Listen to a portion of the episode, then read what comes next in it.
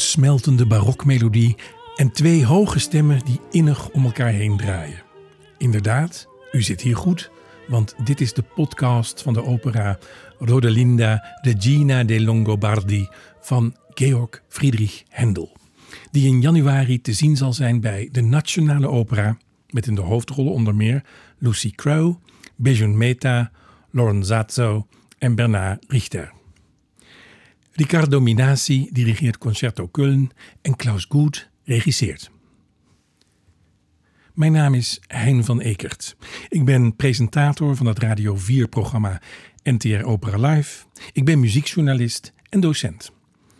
In deze podcast probeer ik u ervan te overtuigen hoezeer Händels Rodelinda de moeite waard is.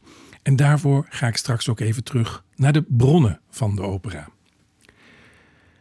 Het verhaal van Rodelinda is dat van een aan alle kanten belaagde koningin der Lombarden, die meent dat haar onttroonde echtgenoot Pertarit overleden is.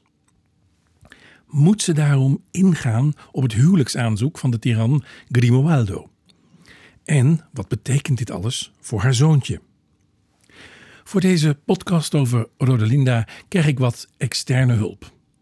Onder andere van Rosemary Joshua, hoofd van de studio van de Nationale Opera. Zij zal haar licht laten schijnen over de muziek van Händel en in het bijzonder over de aria's die Händel componeerde in zijn opera's. Want Rosemary Joshua is sopraan en heeft een breed repertoire gezongen, maar ze verwierf speciale faam als Händel-vertolkster. Daarvan getuigen haar talrijke opnamen onder dirigenten als René Jacobs, Christian Curnyn en William Christie. Händel, zo zegt zij, is spannend en intens. Met een ogenschijnlijk eenvoudige melodie weet Händel namelijk veel te zeggen. De emotionele impact is groot. For me, one of the most beautiful things about Händel's music is the actual basis of what he writes is so beautiful. You're never in any doubt as to what the emotion is. He really is able, in a very, very simple tune, if you like, to capture incredible emotion. So it's always very sort of quick to impact. It goes straight to the heart. Ja, Rodelinda. Ze is de titelheldin van de opera die Georg Friedrich Händel in 1725 schreef, in Londen. Een Italiaanse opera op tekst van Nicola Haym, naar een bestaand libretto van Antonio Salvi. Dat was op zijn beurt weer gebaseerd op het toneelstuk Pertarit van Pierre Corneille, die de verhaalstof ontleende aan de Historia Langobardum van Paulus Diaconus uit de 8e eeuw. Een opera dus met een tekstboek, gebaseerd op een toneelstuk, gebaseerd op de geschiedenis. De opera Rodelinda vertelt het verhaal van de onttroonde koning Pertarit, van wie men denkt dat hij in ballingschap gestorven is. Zijn vrouw Rodelinda en hun zoontje Flavio worden gevangen gehouden door Grimoaldo, de nieuwe machthebber, die op de troon gekomen is met de hulp van de onbetrouwbare Garibaldo. Pertarit's zus Edwige is beloofd aan die nieuwe koning Grimoaldo. Maar Grimoaldo heeft zijn oog laten vallen op Rodelinda. Een kwetsbare situatie en Rodelinda's enige rots in de branding is de edelman Unulf.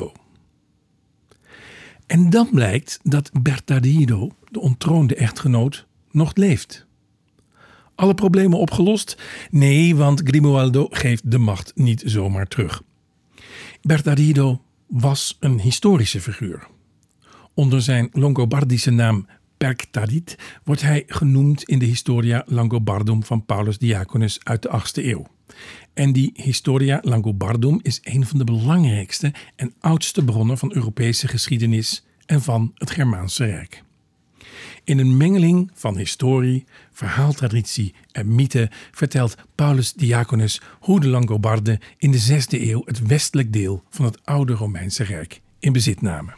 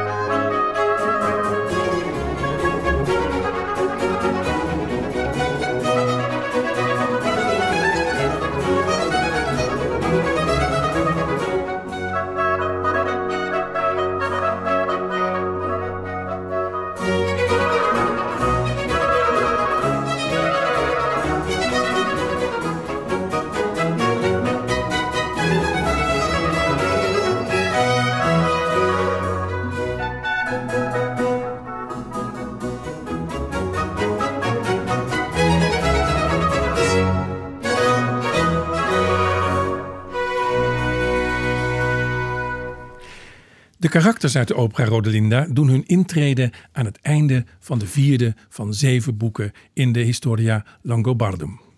Paulus vertelt hoe de vader van Pertarit zijn rijk verdeelde over zijn 2 zonen.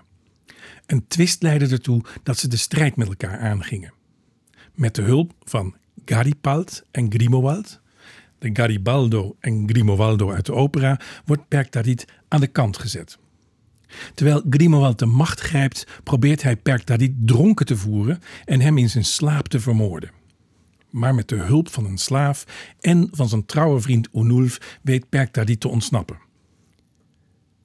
Pertarit drinkt al die wijn die hem wordt voorgezet niet en verlaat, vermomd als slaaf met Unulf, het paleis van Grimoald. Ze pretenderen dat Pertarit nog dronken op bed in zijn kamer is. Unulf drijft Pertarit, hem slaand met een zware knots, naar buiten. Weinig van wat er in de opera verder gebeurt vindt eigenlijk zijn basis in die geschiedschrijving van Paulus Diaconus. Want daar raakt Grimoald, na enige jaren koning te zijn geweest, verwond en hij sterft. Pertarit, inmiddels op weg naar Bretagne, keert terug naar Italië. Het zoontje van Grimoald wordt verjaagd en de zeer vrome en goedhartige Pertarit bestijgt opnieuw de troon. Zijn vrouw Rodelinda en zijn zoontje Koningpert Pert worden uit ballingschap teruggehaald. 18 jaar blijft hij nog koning, waarvan 10 jaar samen met zijn zoon Koningpert Pert. Als Koningpert Pert de troon overneemt, huwt hij de Angelsaksische Hermelinda. Desalniettemin laat deze Koningpert Pert zijn oog vallen op de mooie Romeinse maagd Theodote, met wie hij tijdelijk een verhouding heeft. Het is dit laatste gegeven dat zijn entree maakt in het opera-oeuvre van Händel. Want in 1723, 2 jaar voordat Bertardido en Rodelinda het operatoneel beklimmen, is hun zoon de titelheld van Händels opera Flavio, Re de Longobardi. In de opera, naar een ouder tekstboek dat Il Flavio Cuniberto heet, wordt het verhaal van de liefde van Koningpert voor Theodote in de opera Theodata helemaal uitgespeeld. Het wordt echter vermengd met een dramatisch gegeven uit het toneelstuk Le Cid van de Franse toneelschrijver Pierre Corneille. De held Guido vermoordt de vader van Emilia, terwijl het tweetal toch verliefd op elkaar is en uiteindelijk verliefd op elkaar blijft. Guido en Emilia werden gezongen door de castraat Senesino en de stersopraan Francesca Cuzzoni. Hier is Rosemary Joshua met een voor Cuzzoni geschreven aria van Emilia, de jonge heldin van het verhaal. Het is een typische da capo aria. Er is een begindeel dat we even A zullen noemen, een contrasterend B-deel en dan weer een terugkeer naar het A-deel, waarbij de zangeres kan variëren op de melodie die ze eerder gezongen heeft. We laten het A-deel en een stuk van het B-deel horen.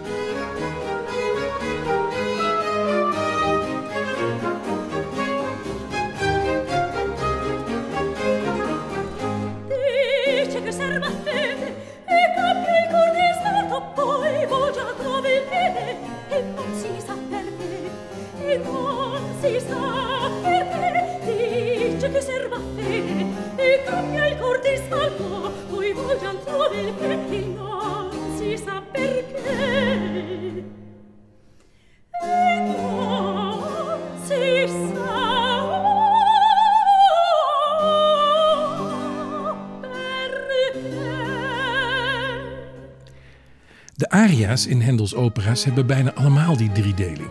A, B, A. In de partituur staat alleen het eerste A-gedeelte en het B-deel. Daarna moet de zanger terug naar A, maar dat klinkt in de meeste uitvoeringen meestal gevarieerder dan de eerste keer. Componeert een Händelzanger zelf? Daarover ging ik te raden bij Rosemary Joshua. Ze legt uit dat je in het A-gedeelte een statement maakt die in het B-gedeelte tegenspreekt en dan in de terugkeer naar het A-gedeelte opnieuw bevestigt of ontkent, afhankelijk van de regie. Je voegt versieringen toe en appoggiatura, korte nootjes vlak voor een noot die wel in de partituur staat. There's a huge amount of improvisation that's required and flexibility and imagination to sing a da capo aria. Because, of course, you have the ABA concept. So you have the A section where you make a statement. You have the B section where you reflect on the statement in one way or the other. It can be a positive way, it can be a reflective way, it can be a sad way. And that leads you back right to the start of the aria where you reconfirm or you negate everything that you've thought, depending on the production you're in. And, of course, when you come back to repeat it, you're allowed all of the artistic license to ornament. And this very much depends on the production you're in, what the setting is, what the stage director's given you as a foundation of the scene. And then it's up to you to express this in the manner of ornamentation. So, of course, if you are feeling fiery and furious, you use huge amounts of coloratura, staccato, high notes, going right down with big octave leaps. And if it's something that's very melancholic, you use a lot of simpering motifs, descending scales, weeping arpeggios, and appoggiatura. So it's something where a singer has real freedom of imagination and trust of the conductor, of course, in order to almost recreate the vocal line that Händel has given you. Wat je als zanger doet met de variaties heeft dus te maken met de stemming die je wilt uitdrukken. Dat wil zeggen dat het aanbrengen van die versieringen niet zomaar een kwestie is van ijdelheid van zangers of van het tonen van een verbluffende techniek. Voor Rosemary Joshua werkt versiering, ornamentation, alleen als die versiering de tekst ondersteunt.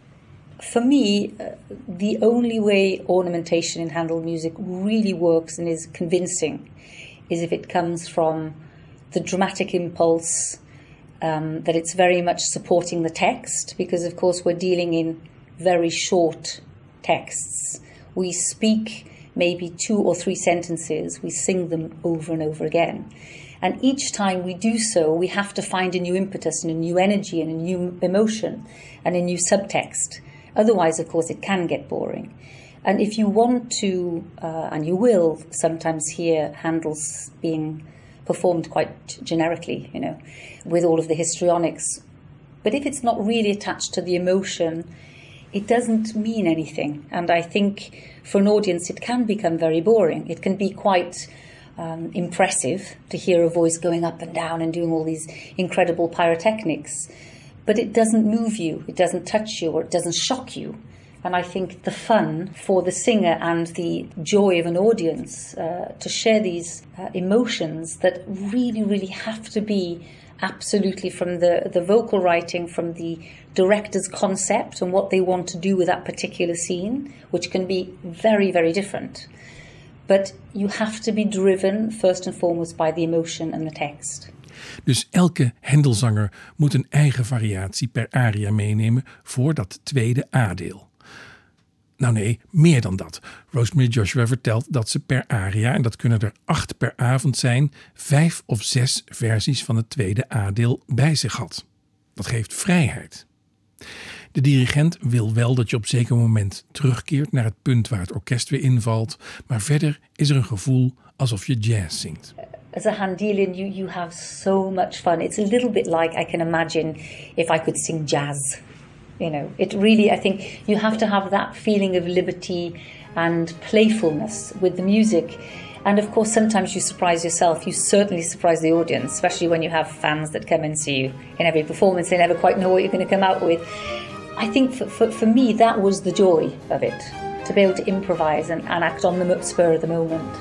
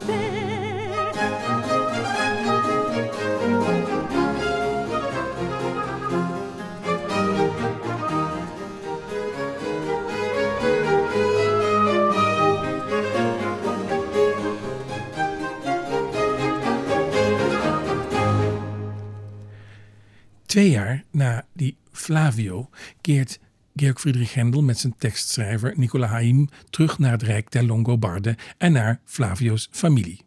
Ze nemen een tekstboek van Antonio Salvi dat, net als Flavio, deels gemodelleerd is naar een stuk van Pierre Corneille. Pierre Corneille gaat er in zijn drama Pertarit, Roi des Lombards, van uit dat Grimoaldo nog leeft als Bertarido terugkeert naar zijn koninkrijk. Hoewel Grimoaldo zou gaan trouwen met Bertarido's zus Edwige, heeft hij zijn oog laten vallen op Rodelinda. Rodelinda, die net als Grimoaldo denkt dat Bertarido, haar man, dood is, zit met een lastig probleem. Niet alleen haat ze Grimoaldo, ze vindt ook dat haar zoontje recht heeft op de troon. Als Grimoaldo blijft aandringen op een huwelijk en een eed zweert, daagt ze hem dan ook uit. Als hij daadwerkelijk een troon wil stelen en een tiran wil zijn, dan moet hij staan voor wat hij is. Dan zal hij haar zoontje, dat immers eigenlijk recht heeft op de troon, moeten doden. Als hij niet durft, zal ze hem wel helpen. Nergens zal ze echter de suggestie wekken dat ze vindt dat hij, Grimoaldo, recht heeft op de troon. En dat hij terecht op die troon zit. Hij is een tiran, geen rechtmatig vorst. Pierre Corneille laat zijn Rodelinde in felle tonen spreken tegen de wat zwakke Grimoald. Staat toe na deze eed dat ik mij hier verklaar. Ik eis van een tiran een tyranniek gebaar.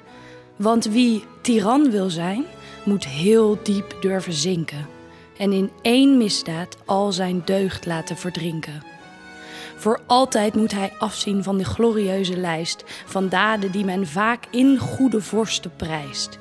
Ik wil hem zien als laf, vals, goddeloos despoot. Dus wil ik dat mijn zoon door zijn hand wordt gedood. O grote God! Een hard bewijs, hier heb je het. Dat ik mijn haat voor jou boven mijn zoontje zet. Dat ik me aan jou geef, zonder in hem te zien meer dan een beetje hoop of bange vrees misschien.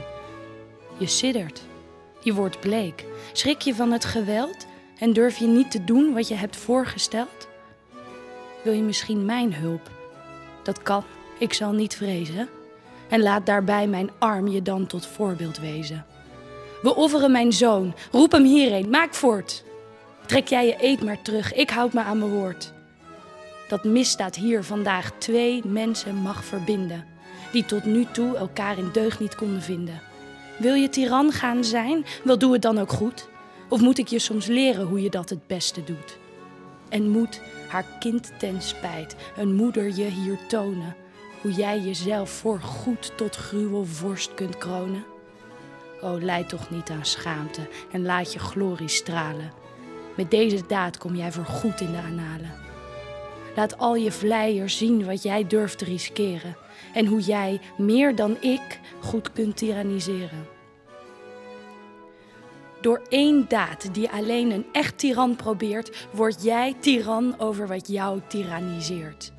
Voor die prijs geef ik mij en geef ik jou de hoop. Of, zo je liever wilt, daarvoor ben ik te koop. En het is voor deze prijs dat je mijn liefde beurt. Waardoor jouw eer en die van mij voorgoed worden besmeurd. Thank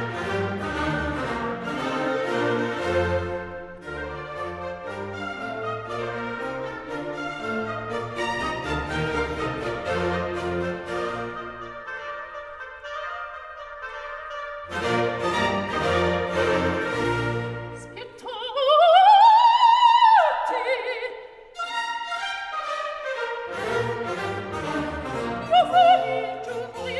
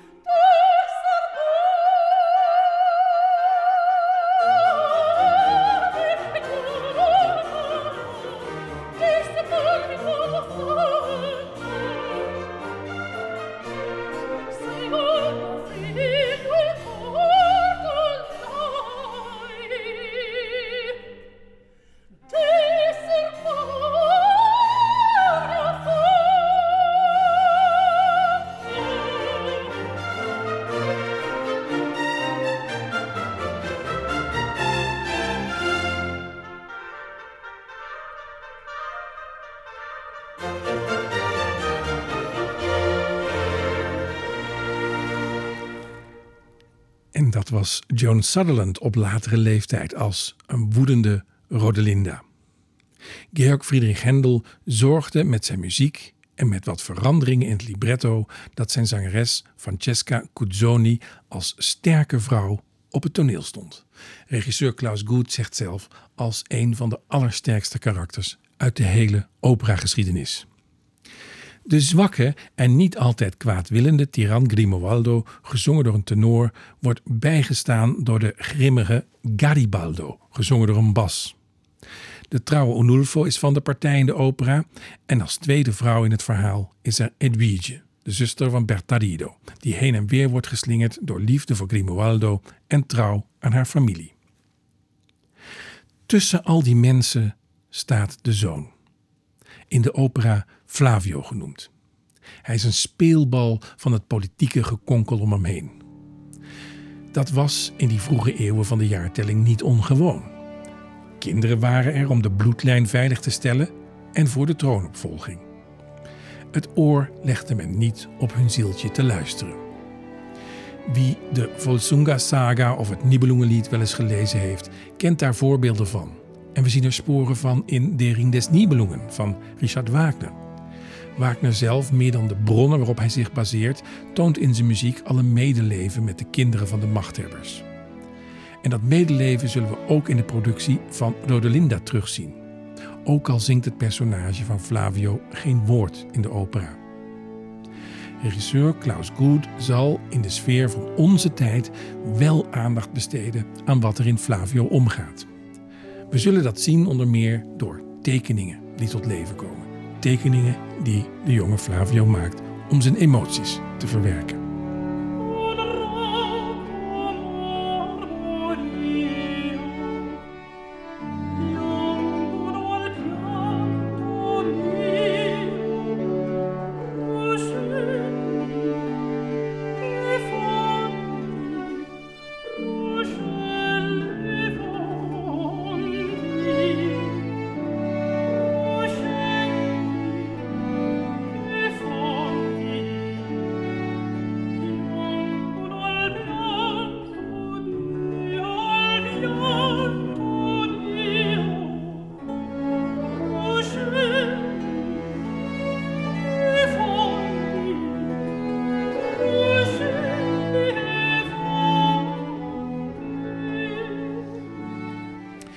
In de jaren 60 en 70 was Joan Sutherland Rodelinda. De cast die naar Amsterdam gekomen is voor deze opera is een serie fantastische Händel-specialisten van onze tijd. Rosemary Joshua heeft als sopraan met een aantal van hen gewerkt en vertelt ons nog iets over sopraan Lucy Crow en de countertenoren Bejun Mehta en Lawrence Zazzo, die Bertardo en zijn hulp Unulfo zullen zingen. This is such an international cast of Händelian singers. I mean, I've sung with most of them. Lucy is someone that I followed since she was a student, in fact, and she is such a beautiful, beautiful singer and a wonderful, wonderful person and incredibly generous. Bejun, well, I mean, what can I say, is a legend in himself. We've done a huge amount of work together. We were at Munich many seasons together. We did Orlando, for instance, at Covent Garden with the late Sir Charles Mackerras, which was quite something because at that time we were doing Orlando in Munich at Modern Pitch with Ivor Bolton, and in Covent Garden we were doing it with Orchestra of the 80s and Age of Enlightenment with Charles Mackerras. So we had to sing it one night at Modern Pitch, the other night at Brock Pitch. We were flying back and forth from one city. Bejun is a master of this repertoire, and he is someone that's incredibly inspiring musically because he really will, take you on a journey with his ornaments. He's fantastic. And Larry, the first time I ever sang Poppaea in Agrippina, he made his European debut, I think, with René Jacobs in this role. But we've gone on to sing many things. Belshazzar, for instance, we did together, and it's a fantastic cast, so it would be crazy for people not to come because you're going to have the very best of Händel singing. U hoort het. Er zijn voorstellingen van Rodelinda van 14 tot en met 28 januari. Om 18:15, 3 kwartier voor de voorstellingen, ben ik in de Odeonzaal voor meer uitleg over de productie en over de muziek van Händel. Voor deze podcast bedank ik Rosemary Joshua, Nitschka Wevers-Betting en Paul Lardenoye. Ik hoop u voorafgaand aan de voorstellingen te zien. Tot dan.